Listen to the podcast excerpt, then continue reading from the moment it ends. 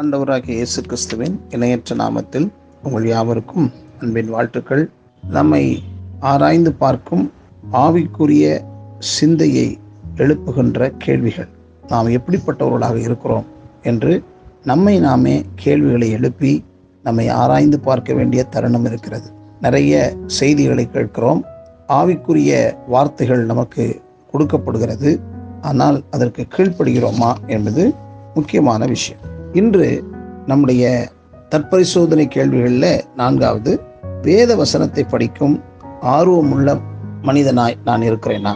வேதத்தை நான் வாசிக்கவில்லை என்றால் தேவனுடைய சத்தத்தை துண்டிப்பதாக அர்த்தம். தேவன் வசனத்தின் மூலமாக பேசுகிறார். எனவே வேத தியானத்திற்கு நான் நேரம் செலவிடவில்லை என்றால் எனக்கு வழிநடத்தல் இல்லாமல் போகும். அநேகர் தங்கள் ஆவிக்குரிய வாழ்வின் தடம் புரண்டதற்கு ஒரே ஒரு காரணம் வேதாகமத்தை ஒதுக்கினதனால்தான். வேதாகமத்திற்கு இணை வேறு எதுவும் இல்லை என்பது தெரியுமா?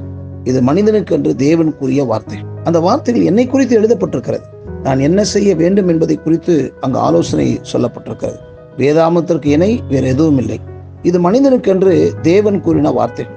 தேவனை அறிந்து கொள்ள ஆர்வமுடையவர் வேதத்தை தியானிப்பார்கள். அதிகம் தியானிக்க நாம் அதிக ஆர்வம் ஆகுவோம் வேதம் இல்லாமல் வாழ முடியாது. ஒவ்வொரு நாளும் அது உணவாக உயிராக மாறிவிடும். கிறிஸ்தவ வாழ்வின் துவக்கத்தில் மறுபடி மறுபடியும் நான் வேதத்தை வாசித்தேன். தேவனை புதிதாக ஏற்றுக்கொண்ட போது ஆர்வமாக வாசித்தேன். இப்போதும் அப்படியே தியானிக்கிறேனா? ஒவ்வொரு முறை தியானிக்கும் போதும் புதிதாக ஏதாவது நமக்கு தோன்றுகிறதா? அப்போ சிலர்கள் தீர்க்கதரிசிகளின் அனுபவங்களில் நான் மகிழ்கின்றேனா?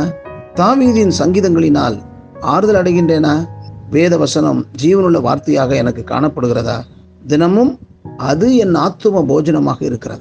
மனிதன் அப்பத்தினால் மாத்திரம் அல்ல அவருடைய வாயிலிருந்து புறப்படுகிற ஒவ்வொரு வார்த்தையினாலும் பிழைப்பான். மறந்துட்டீங்களா அந்த வார்த்தையை? நான் பலகீனனாக இருக்கலாம்.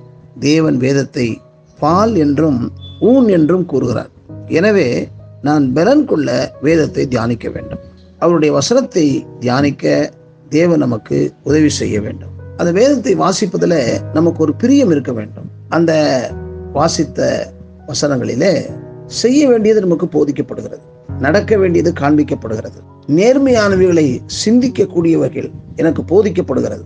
எதை சிந்திக்க வேண்டும்? உண்மையுள்ளவைகள் ஒழுக்கமுள்ளவைகள் புண்ணியம் புகழ் இவைகளை குறித்து சிந்திக்க வேண்டும் என்று நீங்கள் வாசித்ததை ஞாபகப்படுத்தி இருக்கிறீர்களா வேதம் உங்களோடு பேசுகிறதா? நம்முடைய தடுமாற்றத்தையும் நம்முடைய குறைவுகளையும் காட்டுகிறதா? மறைந்திருக்கிறவைகள் வெளியரங்கமாக போ போகாமல் விடுகிறது இல்லை என்ற வசனம் உங்களுக்கு தெரியுமா? ஆகையால் நாம் எப்படி வாழ்கிறோம்? அந்த பாவத்தை குறித்ததான உணர்வு எனக்கு இருக்கிறதா என்பதை யோசித்து தேவனுடைய கரத்தில் உங்களை அர்ப்பணித்து விடுங்கள். நான் பலன் கொள்ள வேதத்தை தியானிக்க வேண்டும். அவருடைய வசனத்தை தியானிக்க தேவன் நமக்கு உதவி செய்வாராக. ஆமேன். இந்த கால வேளையில் தேவனுடைய வார்த்தைகளின் தியானத்தை குறித்து வாசிக்க வேண்டியதன் அவசியத்தை குறித்து சொல்லப்பட்டிருக்கிறதை ஞாபகத்தில் வையுங்கள். நான் உடைய வசனத்தை மறைவேன் கற்பனைகளின் வழியாக ஓடுவேன் என்றார் தாவீது. ஆகையால் கடவுளை ஆராதிப்பதும் துதிப்பதும் மாத்திரமல்ல ஜெபிப்பதும் மன்றாடுவதும் தேவனிடத்தில் சகாயம் செய்ய தீவிரிப்பதும் வேதம் நமக்கு போதிக்கிற ஆலோசனை. நான் அதை கை கொண்டு போதித்த பிறகு அந்த வசனத்தை மற்றவர்களுக்கு எடுத்து காண்பிக்கிறேனா?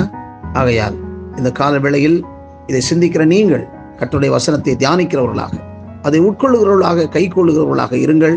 கற்றர் கற்றருடைய வசனத்தை மேன்மைப்படுத்துகிற ஒவ்வொருவரையும் கர்த்தர் மேன்மைப்படுத்துவார். நான் உன்னை கீழாக்காமல் மேலாக்குவேன். உன்னை வாளாக்காமல் தலையாக்குவேன். நீ போகிலும் ஆசீர்வதிக்கப்படுவாய் வருகையிலும் ஆசீர்வதிக்கப்படுவாய் என்ற வார்த்தையை நினைவு கூறுங்கள். கர்த்தர் பெரிய காரியங்களை செய்வாராக. ஆமாம்